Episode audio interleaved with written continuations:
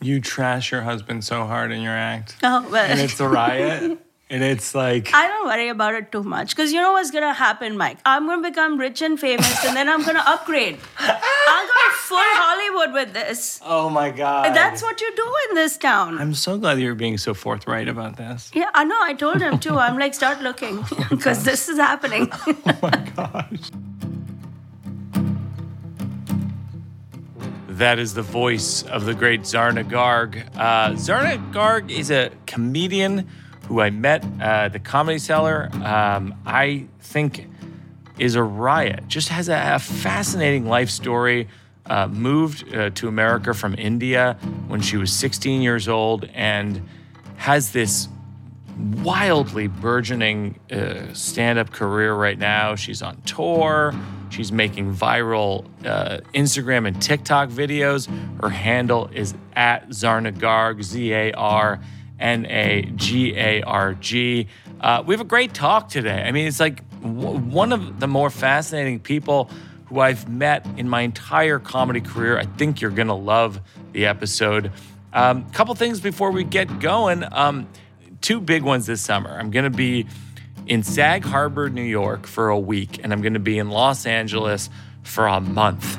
Those are the headlines. Those are the major things. I'm going to be at the I'm going to be at the Bay Street Theater in Sag Harbor uh, in July, and then I'm going to be at the Mark Taper Forum for 40 performances. Count them, 40 performances, eight a week for five weeks in Los Angeles. If you're anywhere near there, it's the world premiere of the full production of The Old Man in the Pool, which we've you've listened, hopefully, to all 75 episodes over the last two years in developing this show. You've been a part of the process, and I can't wait for you to see the, the final version.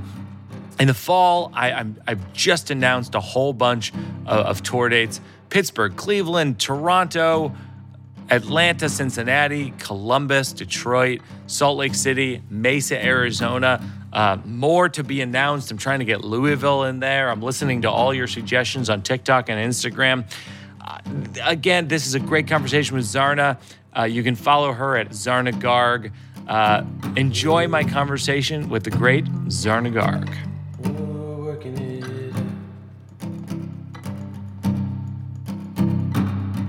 You and I met at the Comedy Cellar in New York City, Yes. my favorite club in the world, and you're just crushing.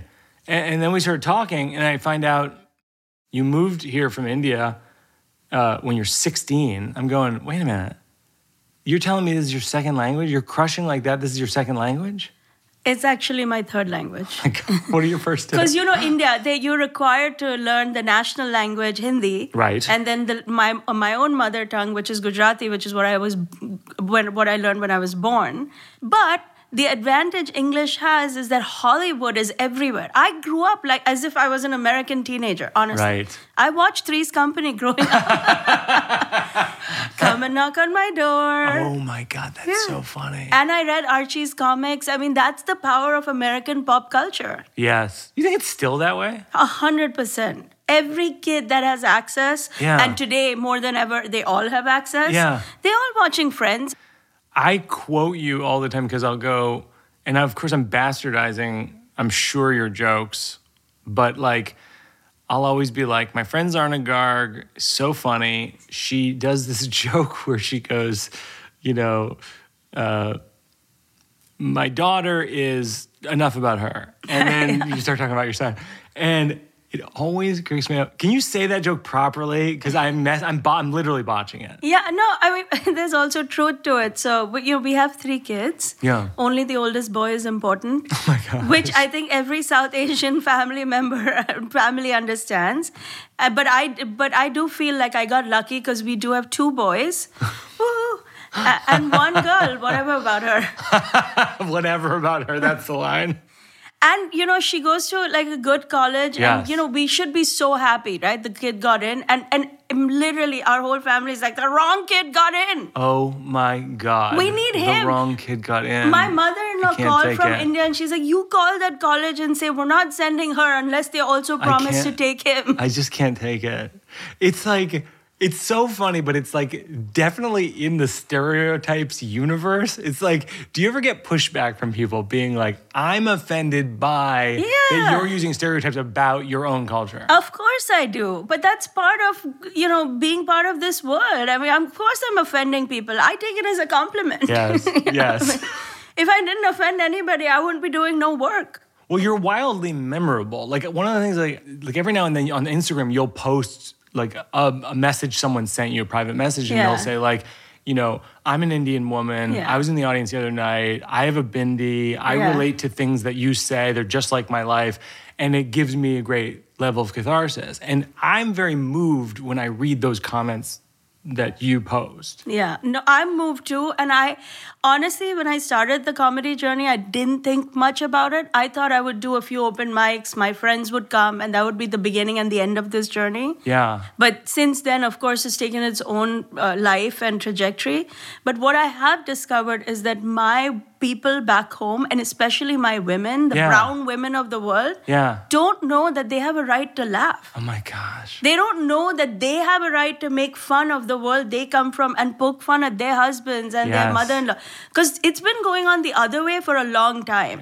yes, I Yeah. say so. There's a lot of men out there who have a lot to say about their nagging wives. Oh my and gosh. yet, no, none of the wives have really stepped up. This is the first time they feel like they could do this too. You trash your husband so hard in your act. Oh, well. and it's a riot. and it's like, I don't worry about it too much because you know what's gonna happen, Mike. I'm gonna become rich and famous, and then I'm gonna upgrade. I'll go to full Hollywood with this. oh my God. That's what you do in this town. I'm so glad you're being so forthright about this. Yeah, I know. I told him too. I'm like, start looking because this is happening.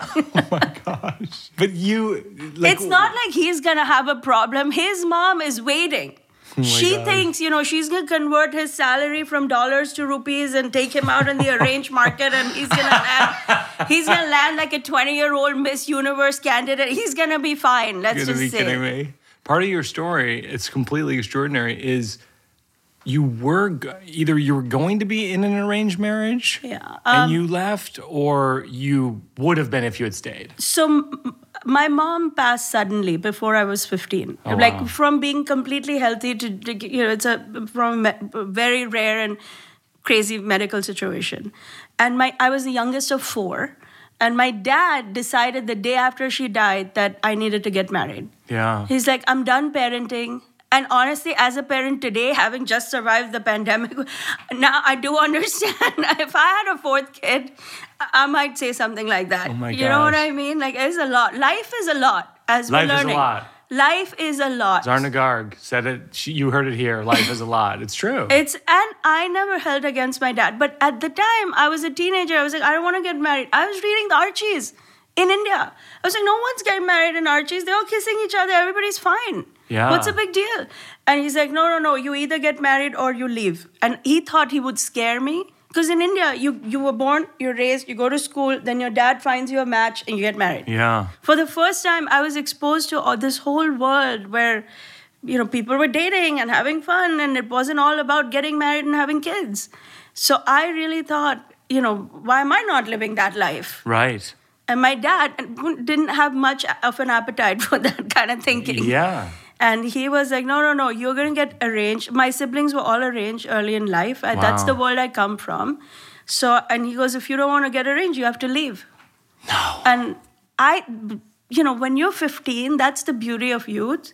You think you're so invincible. Oh you Oh think, I'm like. I have so many friends. We're going to have pajama parties for years. Oh my gosh.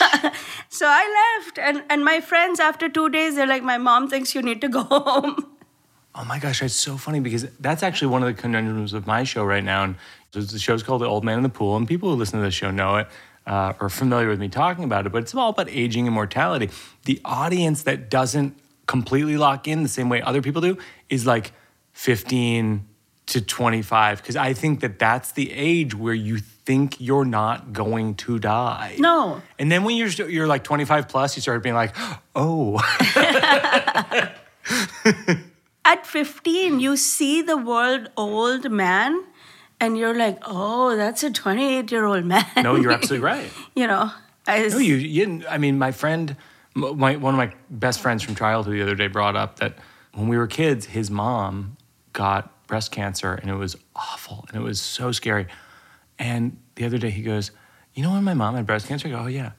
She, he goes, She was 38. Wow. I'm like, She was 30. Mind blown, My right? mind blowing. I'm Yeah. 43. Yeah. Who's five years younger than I am now. And I thought at the time, this is the oldest person we know. like, what? And you know what's crazy? I I I did a one year training program at the Holocaust Museum in New York City. Oh, wow. And it was it's a whole long story, but I connected with the whole culture of it and you know, dark phases in life take you to different places, Yeah. right? And they my job at the end of that training was to take school kids around the museum and uh, explain to them what what the artifacts are and the stories and what and it's a lot of World War II stuff. Yeah. So these kids asked me, How do you know all this? And before I could say anything, another kid jumped in and he goes, She was there. Oh, my God. she was there. No, I can't take This was 20 years ago.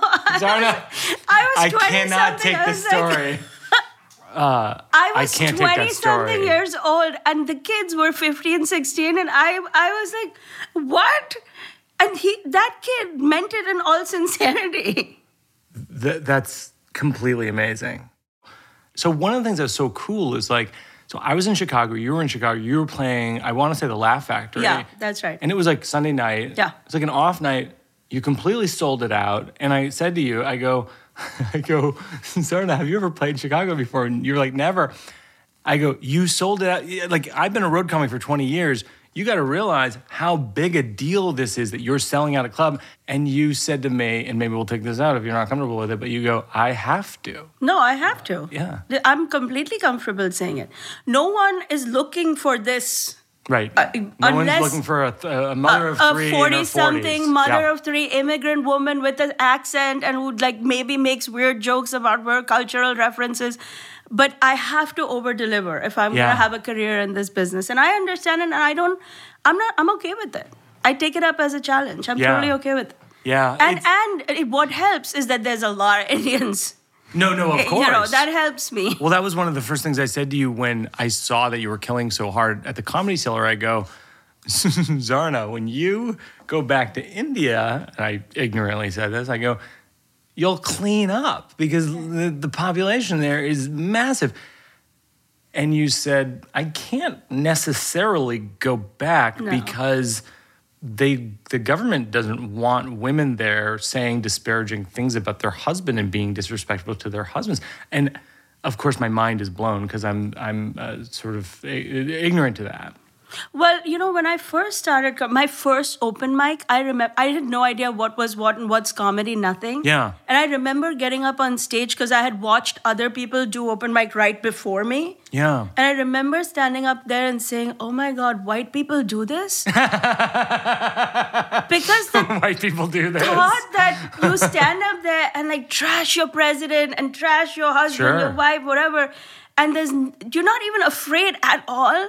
Yeah. The thought had not occurred to me. No, it's so strange. And I'm in this world now, and I, I, you know, I look Indian. I, of course, I am Indian. I wear Indian clothes. I wear a bindi. People in India, you would, would take offense. Yeah. That she's oh she's become Western now. She thinks she's American now. Who told her she can speak like this? Anti-culture. There's culture police all over the place, right?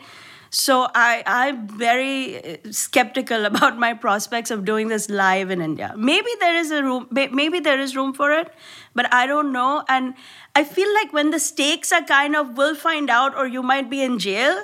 oh my God, we'll find out or I'll be in jail. You know, if, when you're looking at those kind of stakes, I'm like, I don't want to find out necessarily. That's I'm fine absurd. here.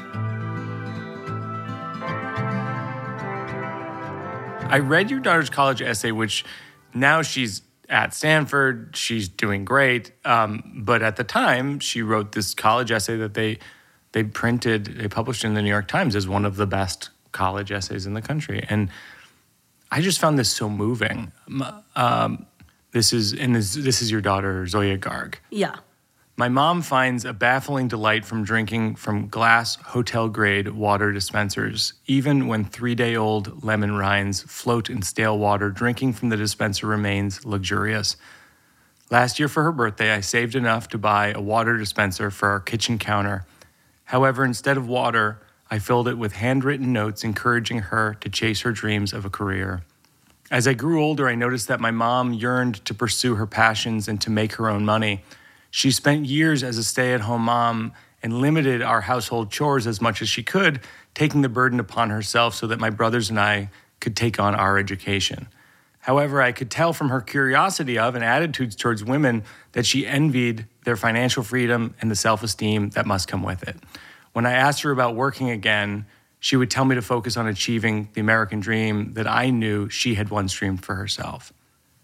For years, I watched her effortlessly light up conversations with both strangers and family. Her empathy and ability to understand the needs, wants, and struggles of, of a diverse group of people empowered her to reach the hearts of every person at a dinner table, even when the story itself did not apply to them at all.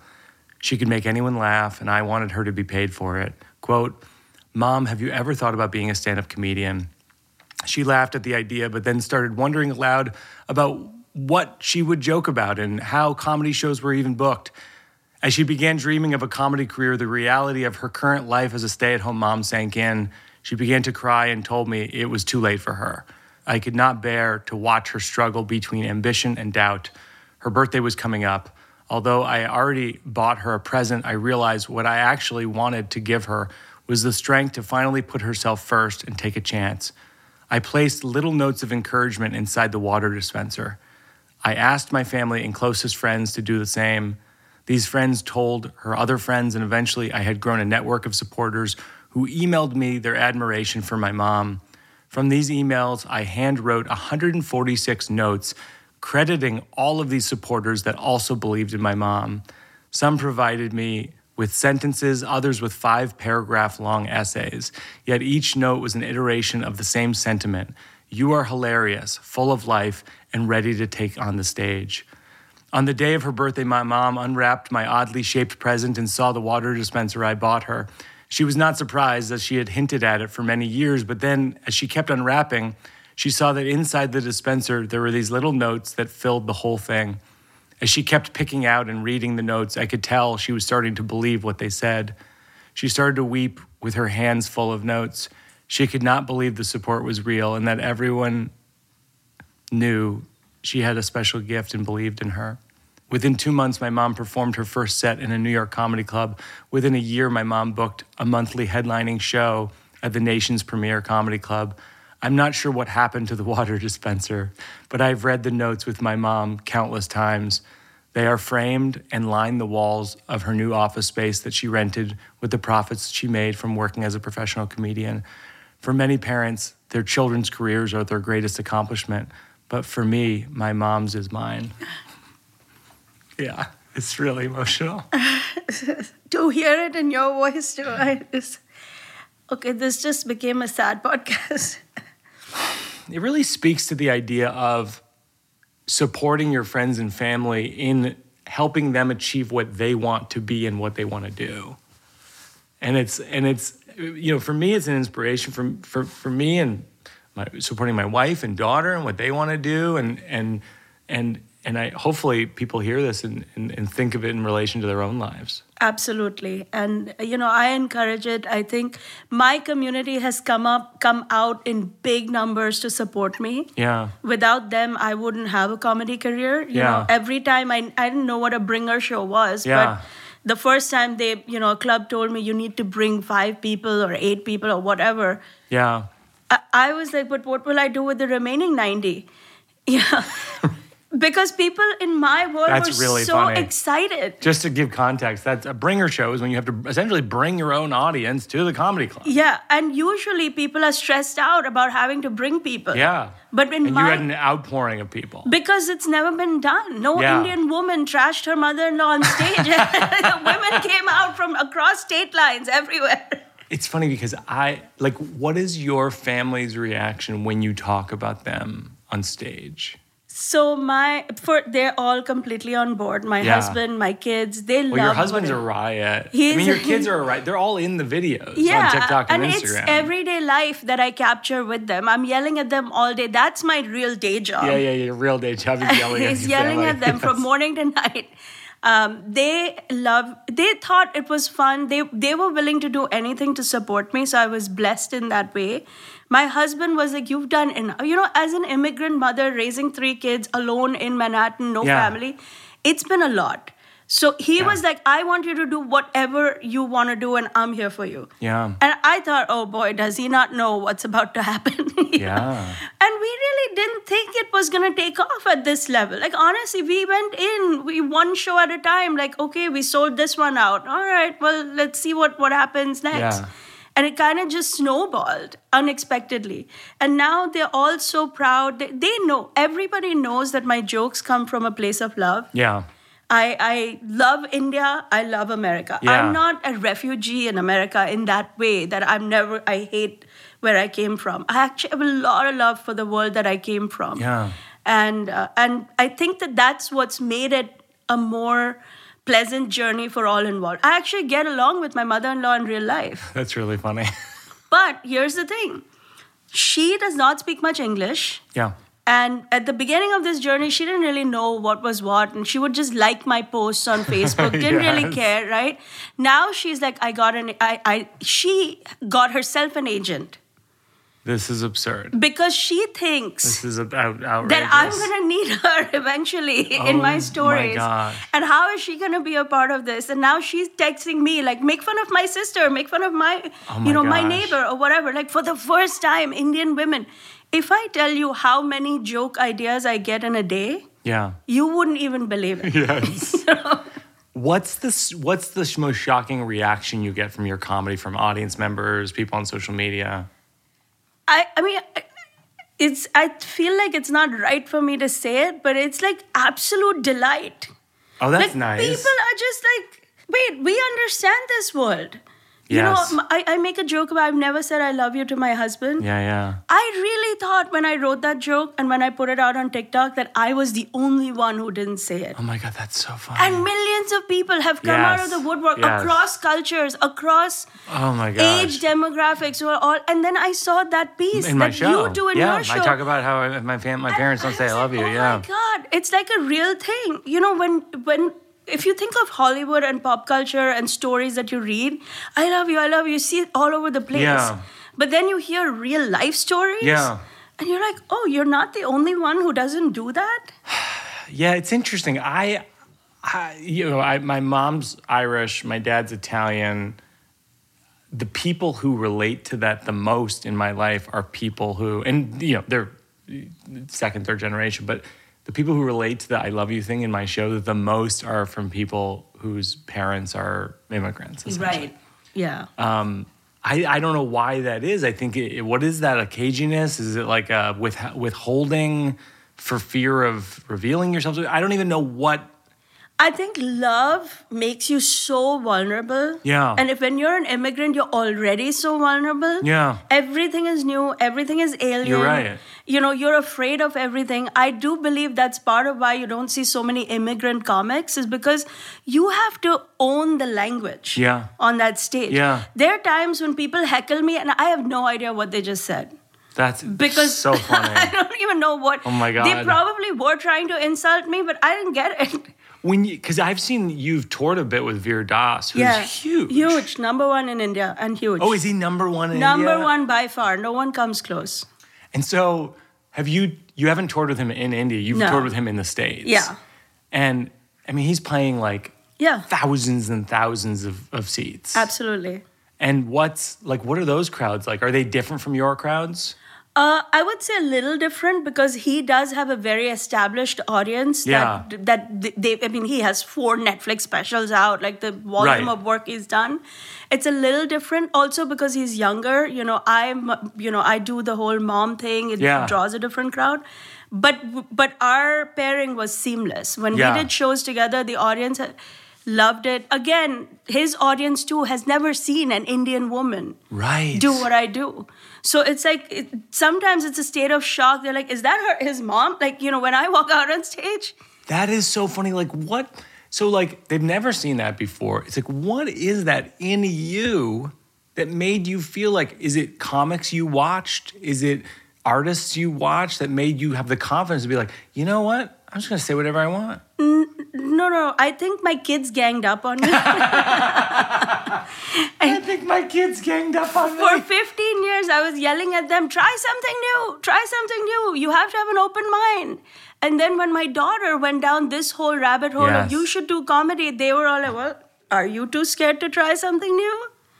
Oh my gosh. And, and and I honestly don't think about comedy in that way because that would be scary. Yeah. I think like I'm hosting a dinner party every time I'm on, I'm on stage. Yeah. How would it be if we were at my house and Yeah. what would I say? Eh, Whether it's five people or 5,000 people, I don't really overthink it because then I would get scared. I think what you're hitting on is something that I think a lot of younger comics don't always get, which is the idea that like comedy in its simplest form is one one person talking to two or three or more people. That's all it is. Yeah. And so a lot of times you'll see comics starting out and they'll be shouting and they'll be projecting out and it's like no, you don't have to do that. There's a microphone. you know what I mean? But like I feel like you you got that pretty fast. I mean, how long have you been doing comedy? I mean, about four years now. Four years. Yeah. That's so fast. I, I, it's four years in the traditional New York world of comedy. Yeah. The open mic, the go here, the go there, the club, the bringer show. That's four years. But some version of this Yeah. I've been doing my whole life. Yeah. And I think that's why I'm not so overwhelmed by it. Right. Because I actually, when my dad put me out on the streets, the one reason I had a home or a, a place to sleep was I made people laugh. Wow. Somebody's kid mom would be like, okay, like bring her in for Diwali dinner because Oh, like she'll make people laugh. Humor, you know, humor really is a weapon. Humor is is a medicine. Humor is is a strategy. Yeah. And I've used it my whole life.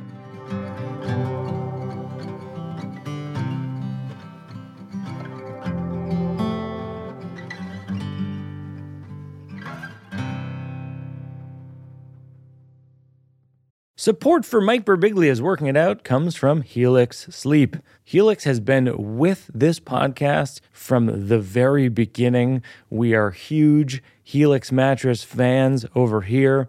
Let me tell you a few things that are great about Helix Sleep mattresses. They are fiberglass free. Unlike other brands, Helix mattresses do not contain fiberglass, which can be harmful to your health. As you may have seen in the news or on social media, there have been a number of health issues and lawsuits related to fiberglass and mattresses. You know, actually, I used to, I used to have a mattress that was pure fiberglass. It was just, it was literally a bed of fiberglass. No longer. I sleep on Helix mattresses, which are fiberglass free. Helix is offering 20% off all mattress orders and two free pillows for our listeners. Go to helixsleep.com slash birbigs. That's helixsleep.com slash birbigs. This is their best offer yet, and it won't last long with Helix. Better sleep starts now. No, now. Working It Out is supported by Squarespace. Squarespace is an all in one website platform for entrepreneurs to stand out and succeed online. I should point out that this is an ad for Squarespace, but I love Squarespace. I was thrilled when they became an advertiser because we've used them for years. Our website for Thank God for Jokes was Squarespace.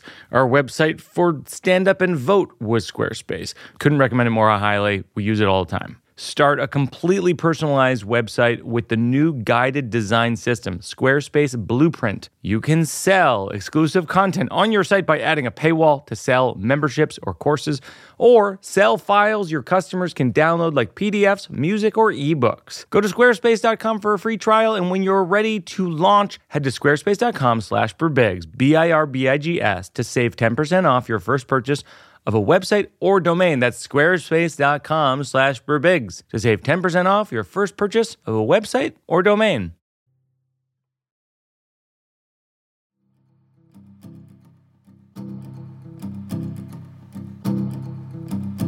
This is a thing we do in the show called the slow round. Okay. What's your earliest memory when you're a kid? Uh, of my own childhood. Yeah, yeah. My earliest memory is uh, riding around in a big yellow Jeep. Yeah. I mean, I, I was born into extreme affluence in India. Oh, wow. So that's a whole another world that you rarely see here in the media or in the pop culture. Yeah. So I was born in a lot. I, I had my own car, my own Jeep, and my own chauffeur. Really? Yes. You know, honestly, the air conditioning and I shouldn't even say. Should I say this? The air conditioning in my house wasn't good enough. So I would like hang out in my car and like just make him drive me endlessly just so I could stay cool while I read my Archie's comics. Oh my gosh, no kidding. Wait, so what did your dad? Your mom passed away. when you were a teenager. What did your dad do that brought you so much affluence? Well, he had a business. He he himself was a real rags to riches story. He oh, was a lawyer. So he's like a self-made. guy. self-made guy he was a, he was very wealthy by the time i was born i was the youngest of four Yeah. he was a lawyer in india very educated and you know he did well for himself he just was tired of being a parent Yeah. Yeah. Oh my gosh, that's so funny. So, so, you, so that's your earliest memory, and then do you have a smell that you remember from childhood? yeah so there's these there are these flowers that are local to india but i, I but i see oh somehow like all the american companies have the scent uh, these jazz, you know, because America, I don't know how they get it. But jasmine flowers, Yeah. my mom used to grow them all over like our Aw. house. We- So it smells, I feel like is the is a strong Yes. memory. I think it's one of the last to go as you age. Yes. And I, I certainly, when I think of my mom, uh, think of the flowers that she used to grow all over the house. That's so sweet. Yeah. Do you have a Do you have a skill that people don't know about? Um, so I don't think a lot of people know I'm a New York State licensed lawyer. Oh my gosh, you got to be kidding me! No, I What am. cannot you do? I, I am, and I, and they also might not know I was really bad at it. I, I was so bad I couldn't keep track. You would not want me representing oh you. Oh I would go to the judge myself. I'm like, Your Honor, my client has robbed the liquor store. No, wait, he has not robbed the liquor store. I was like, no, wait. He has not robbed the liquor store. and sometimes I would be like, Did you? oh my gosh. You know, I had a moment of like, maybe this is not a good job for me. That is a riot. So before, so you were a mom of three, you were an Indian immigrant, and you were a lawyer, Yeah. bad lawyer, you claim, but I mean, that's unbelievable. You're doing that at the same time? You're a mom at the same time you're a full time lawyer? Well, I stopped practicing with the kids. You know how they that happened. It's Yeah. like it was impossible. After a point, I couldn't. The gymnastics required to run that life Sure. With my husband having a job, me trying to work, and the kids and trying to keep them alive. Like no lofty goals there. Like we weren't winning any spelling bees. Let me tell you.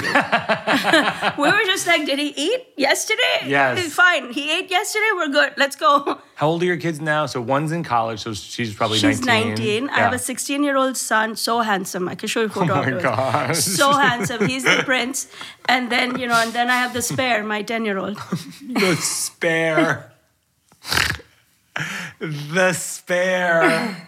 Come on. Oh, he's, he's, you know, I, I joke about it. I'm like, you know, I have a third. I forget about him sometimes. and that joke resonates. I think I was the spare in my family. I was youngest of four. I Oh, was definitely four, like an forget oops. it. Yeah, There's I no was- hope for you. yeah, I was like, you know, I think they the term sometimes is like an oops baby. I don't think there was a plan. I wasn't part of God's plan. I wasn't part of my parents' plan. And I think there were times where I think uh, they forgot that they had a fourth child, Yeah, I mean, you which know, is good for me. It was good for me. Listen, I, that movie, Home Alone, Yeah. I was like, yeah, that would have been me. Yeah, yeah, And no yeah. one would have realized. The whole vacation could have been over and they would be like, wait, no, it's all good. yeah, yeah, no, things are good. Things are good. Um, did you have any nicknames growing up, really good or really bad? So India can be brutal, Yeah. you know, towards women especially. Oh, So like if you're a little overweight, they'll just call you moti, fat. Yeah. uh, They'll just say it. So what gets people cancelled here? It's the kind of stuff. I feel like, oh my God, these people are so sweet. They don't even know it. Please don't leave the borders because you're gonna find out a world oh wow. that you're not ready for. so, you think it's tougher there? Oh, a hundred percent. That's I interesting. mean, and there's no, you know, here you think a lot about did that hurt somebody's feelings, and you know, in India they would just be like, yeah, but that's the truth. Right. Everything is excused eh, under the guise of, but that's the truth. Right. And especially going towards the women. So Yes. no woman is gonna be like, well, you're, you know, what's that beer belly? Are you pregnant, man? Right. You know, but they would never do that. it goes one way. And, uh, you know, like a lot of Indian, practically every Indian woman I know, I had nicknames that correlated with whatever, you know. Yeah. I mean, here, for example, I'll give you an example. Skin color, such a big topic here, right? Yeah. Like racism is a thing, whatever. In India, nothing. You, oh my God, you went out in the sun. Did you get that dark or is that my glaucoma? Oh my gosh. Did you get glaucoma? I mean, my grandmother, that was her showing me love. So, uh, what's the best piece of advice anyone's ever given you that worked? Okay, I'm in. I'm gonna uh, stay in the comedy realm, and uh, my friend Tehran, who is a comedian in LA, Tehran Von Ghasri, he once told me, he goes, every show is a bringer show. Yes. You know, you you need to not. Yes. You, do you know what I mean? You That just is so smart. you have to put your life out there and fill every seat and that is the job of the of your Yeah. co- comedy as a comedian and, and you have to stop thinking they asked me to it's a door deal it's a this deal Yeah. everything is a door deal at the end yeah. of the day Yeah, yeah. you know so That's really i feel like in the comedy world making my peace with the idea that that's just part of my job has really helped me build the business That's really interesting because just to contextualize this concept of a bringer show, every show is a bringer show. Bringer show is when you have to bring your own audience. And so a lot of times you'll see people on the street and they're handing out cards saying, please Yeah. come to my comedy show. What they're really doing is if you bring the card, it says a number on it and it means that you count as the bringer for that person and they get closer to their 10 people or their 20 people or 50 or whatever they're obliged to bring. What your friend is saying is essentially that's every show. That's all of us all the time. And that I think that's such an astute comment, not just with comedy, but with everything. Everything. Everything. 100%. Everything's an uphill battle. 100 E- Everything is always jogging uphill in every field. And and I think like the people, you know, I made the movie Don't Think Twice about these characters who are in an improv group and and a lot of them are frustrated because they're not re- getting the success that they want but in, in some ways it's like the people who often complain about the success that they're not getting it's like well if you thought of everything as a bringer show you, this wouldn't be your challenge right because because the people who are are succeeding in these like mega ways are thinking of their entire craft as being this is going to be hard right and I got to bring it Yeah. so hard. I mean, the famous thing from Steve Martin's book Born Standing Up is is you you have to be uh, undeniable. Yeah, 100%. I couldn't agree more. And I think it's true for everybody. And I think embracing that actually makes the journey easier.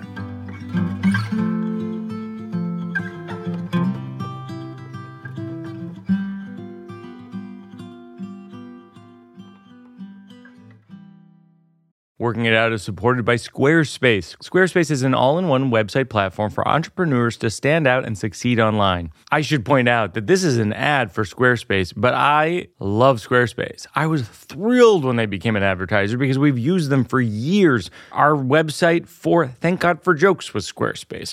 Our website for Stand Up and Vote was Squarespace. Couldn't recommend it more highly. We use it all the time. Start a completely personalized website with the new guided design system, Squarespace Blueprint. You can sell exclusive content on your site by adding a paywall to sell memberships or courses, or sell files your customers can download like PDFs, music, or ebooks. Go to squarespace.com for a free trial, and when you're ready to launch, head to squarespace.com slash birbigs, B-I-R-B-I-G-S, to save 10% off your first purchase of a website or domain. That's squarespace.com slash birbigs to save 10% off your first purchase of a website or domain. Support for Working It Out comes from Vuori. Vuori is a clothing company that draws inspiration from the coastal California lifestyle. I was thrilled that they were willing to be a sponsor because I could just talk about how soft and comfortable their clothing is all the time. I mean, I'll read the stuff they told me to say. It's uh it inspires others to live vibrant, healthy lives. Yeah, sure. Yeah, it does that. But also, my experience is it's very, very comfortable. Vuori offsets 100% of their carbon footprint, and since 2019, they've also offset 100% of their plastic footprint. Vuori is an investment in your happiness. For our listeners, they're offering 20% off. Ooh, that's good. Your first purchase. Get yourself some of the most comfortable, versatile clothing on the planet at vuori.com slash birbigs. That's vuori.com slash birbigs. Not only will you receive 20% off your first purchase, but enjoy free shipping. What? Free shipping on any US orders over 75 bucks and free returns. That's vuori.com slash birbigs. Discover the versatility of Vuori clothing.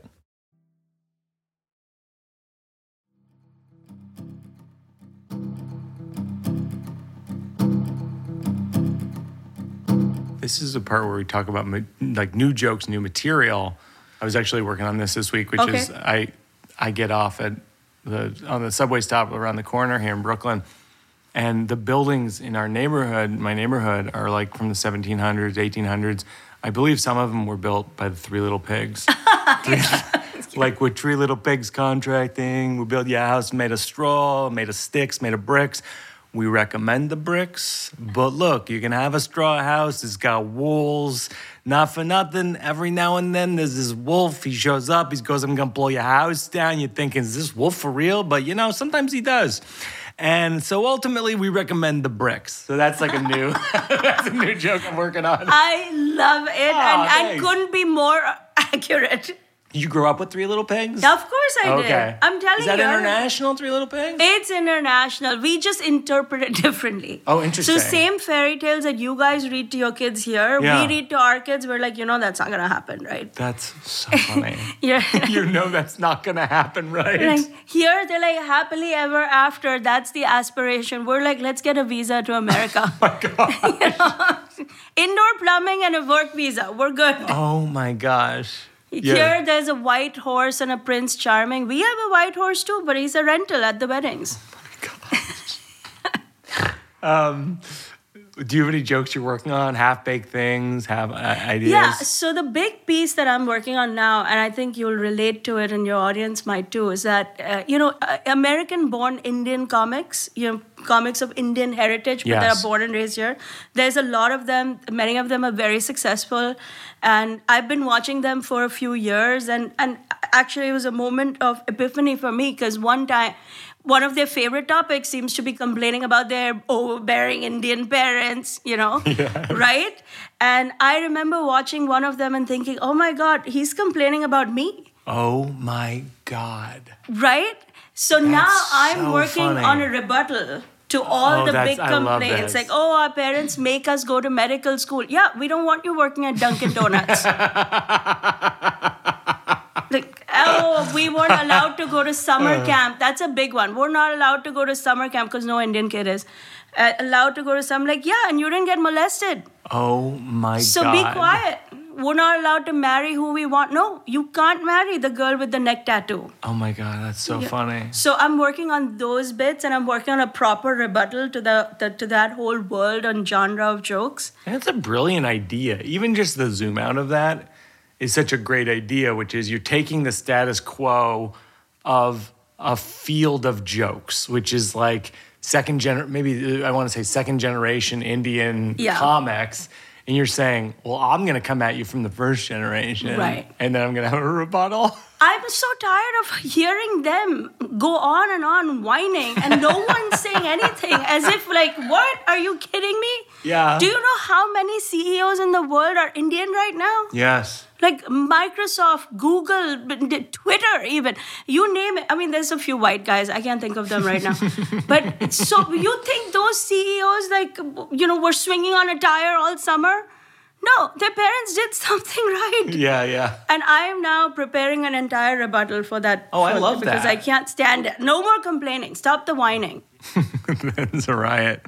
Um, I'm working on this thing about mildew and mold, which is that uh, You're really in that headspace right now. the Oh, apartment collapse no, I- headspace. Yeah, no, the apart my, my apartment thing has been such a debacle because I I live in this old old building and yeah, I'm trying to build this whole piece about how I'm I, I one night I'm reading to my daughter and my wife walks in she goes um, do you smell that and I go which thing our apartment is contains a symphony of smells she goes mildew and I said, I can't smell mildew because I grew up in Massachusetts, which is a state that's made of mildew. to me, mildew smells like fresh cut grass and mold smells like watermelon.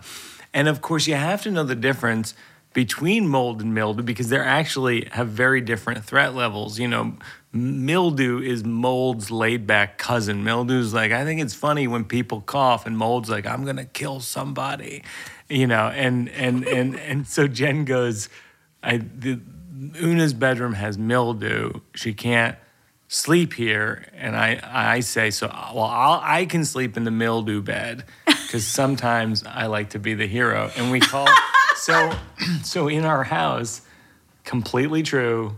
My reputation in the house is that I'm I, I'm like the I'm gonna be the hero of the scenario. Okay. My daughter's seven. I'm always trying to like, all right, I'm gonna step up. So my daughter started calling me Mildew Man. she was like Mildew Man because all you need to create a superhero is um, a, a noun and a gender. That's all a superhero is. Mildew Man. And uh, yeah, I, that's sort of a half baked thing that I've been kicking around lately. I love how. I don't even know what a watermelon tastes that smells like. Where did you get that? Like water, like the I- uh, smell of watermelon? taste, I guess taste. Did you? Okay, you said. oh you- yeah, I guess you're right. No, no, it's Because smell. it was in the piece when you said you're it smells like water. I thought you said smells You're like. absolutely right. I did. Yeah, no, it's yeah, it's to me it, it smells like fresh cut grass and wa- you know, and, and mold is like watermelon.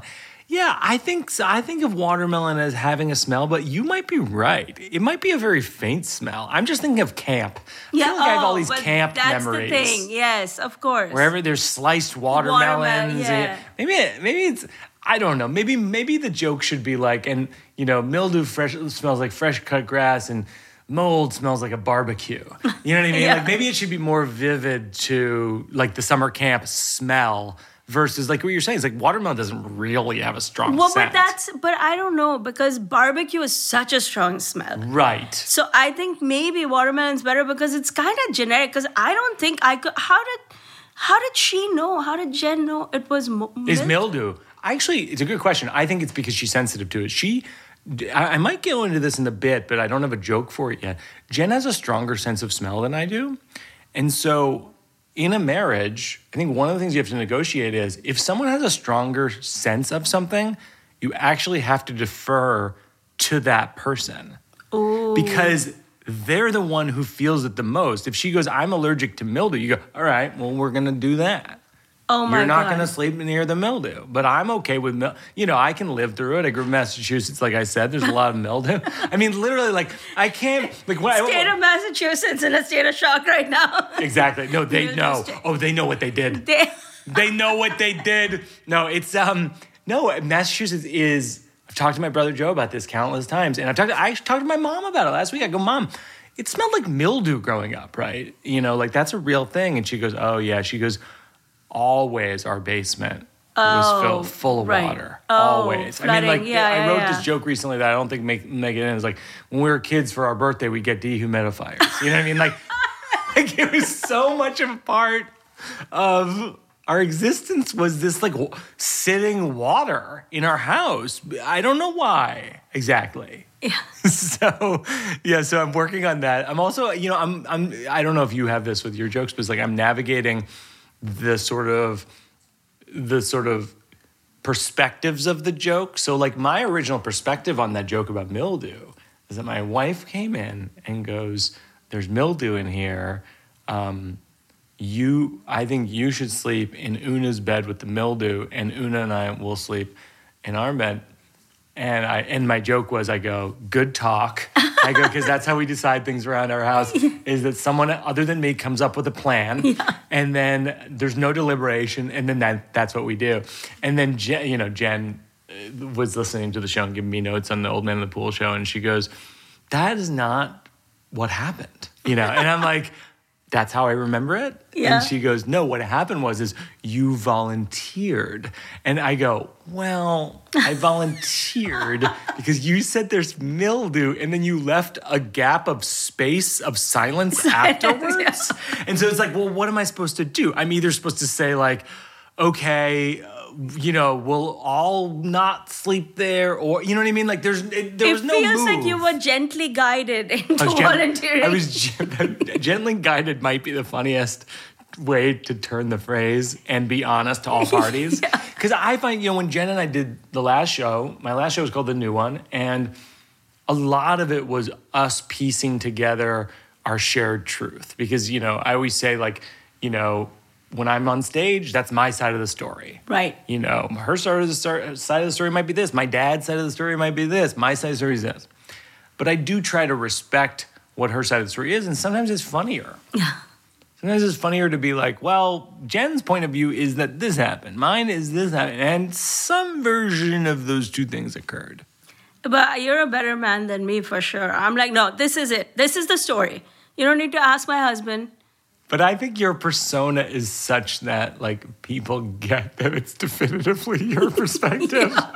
I don't know. There's something about like the way you're storytelling where where we're almost doing the math in our head of like, I'm not sure that's what happened, but I'm gonna go with this because it's funny. Yeah, no, you know, I do make a joke about how people do ask me, they're like, how can you be so old fashioned and strict? You're a comedian. Right. Yeah, but I tell the audience all the time, I'm like, my kids don't know I do this. Oh, that's so funny. Like, I leave my house in scrubs. I mean, for real, my, my LinkedIn profile says Mount Sinai. oh my gosh. And then I make that joke and I come out of the room, and do you know how many people line up and ask me, Are you a doctor? Oh my gosh. Do you re- do your kids really not know? Oh, that's so funny. And then, of course, you know, the- we just like, read the I essay have- from your daughter. I have how many views on TikTok? Mm-hmm. like, if, I- if I had maybe the world's dumbest kids, they might have Yes. picked up on what I'm doing by now. the uh, do you have other jokes you're working on? Um, Let me think which one I want to talk about. So, you know, um, racism is a thing. Like, you know, so much love in America. I get a lot of love, a lot from all over my community. And now the bigger comedy base that I've built has been great. It's a little bit of hate. Yeah. A little bit of racism is a part of living here, yeah. you know. yeah. So recently, on one of my, uh, I posted a show flyer about a show I was doing, and somebody commented, "That's gonna be a smelly show." And my followers got all upset. They're like, "You can't say that." And that's and this guy didn't back down. He doubled down. He's like, "You can't smell it because you're all Indian." And um, you know, I I was like trying to figure out what to do about this. And I understand this is a trope that Indian people have lived with for a long time. Yeah. And because of guys like him, we wear so much deodorant, we're all gonna get Alzheimer's. My gosh. So I was trying to figure out what to do with this guy, and people are going back and forth in the comment section. And then he goes, holla to Allah. I'm like, uh, first of all, I'm Hindu, Right, Hindi, so he's not a Jeopardy champion. right, he's not a Jeopardy champion. Second of all, the only reason he's still alive is because being Hindu, I'm not even allowed to kill a fly. And then I thought, you know, maybe I should block him. Or everybody's like, block him, block him, block him, my Yeah. followers. And I was about to block him, and I'm like, but to lose all that engagement, Oh my god. you can't. As a social media creator, come on, Mike, you get that, right? yeah, the engagement is what feeds the algorithm and you a, get more you views. views. I can't do that. That's so funny. that is so funny. so you know what Yeah, I yeah, ended yeah. up doing? You want to know what I did to resolve this? Yeah. I took screenshots of all his comments Yes, and you post those. and I posted them on Twitter. Oh my god. And I tagged Salman Rushdie, oh really? Mindy Kaling, Okay. and the Jonas Brothers. oh my gosh. By the time their fans were done with this guy, I had 2,000 new followers. That's a crazy story. Did Mindy engage with it? Her fans. Her fans? I don't need them to engage with it. Literally just her fans. Her fans. fans. That's Because once you tag her and there's activity going on that comment, her fans are seeing it, right? And the Jonas brothers, like they love that Priyanka and, and Nick Jonas is India's son-in-law. That is And then amazing. I ended up getting like a whole fan following on you Twitter. you you conquered the scenario. But You, had- won. You you beat you beat that bout of racism. And you know how that ended? For real, this is Yeah. all true. Yeah. You know how that ended? The guy was like, social media is so mean. the guy who originated Isn't that the greatest?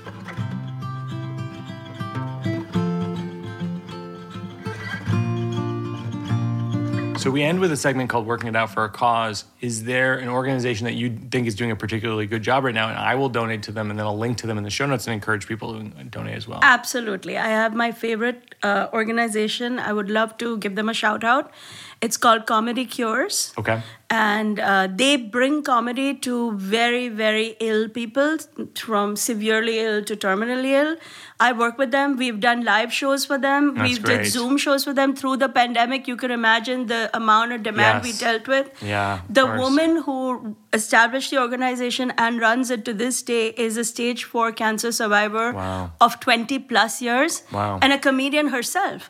So we really, when I first started and I was new at, very new at it, I had decided if I were to give back, how would I want Yeah. to give back? And I, I've been working with her since. Wow. And I love it. I mean, Do you perf- so do you perform like in hospitals and cancer wards and things like that? Absolutely. And I do it on, on Zoom or in real life. Wow. And a lot of times, like because we live in New York, for example, people come from India and like from the, from Asia, they're here for treatment, like Yeah. at Memorial Sloan Kettering or something, Yeah. for a very very rare disease or, Yeah. or whatever their complicated situation is. Yeah. Oftentimes they're here all by themselves Oh, because their family members can't afford to be here. It's expensive Oh, wow, of course, to yeah. live here you know so i get called to just be like can you just go and like cheer them up for half an hour. Just hold their hand.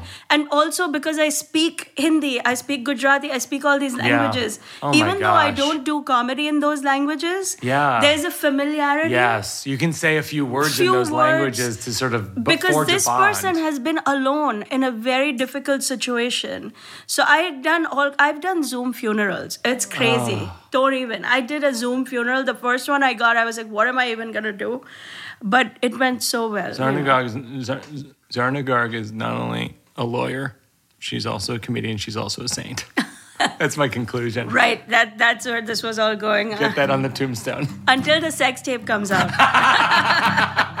Working it out, cause it's not done. We're working it out, cause there's no one. That's going to do it for another episode of Working It Out. That's Zarna Garg. She is so cool, uh, such a fascinating person. I think she's going to have just a massive career, just a really, really interesting joke writer and person. Um, you can follow her on Instagram and TikTok at Zarna Garg. You can find her tour dates. She's touring all over the country zarnagarg.com.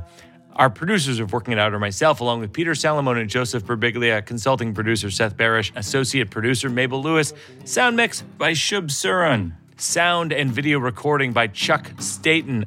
Thanks to my consigliere Mike Berkowitz, as well as Marissa Hurwitz and Josh Upfall. Special thanks to Jack Antonoff and Bleachers for their music. And of course, a special thanks to my wife, the poet J Hope Stein. We wrote a book. It's called The New One.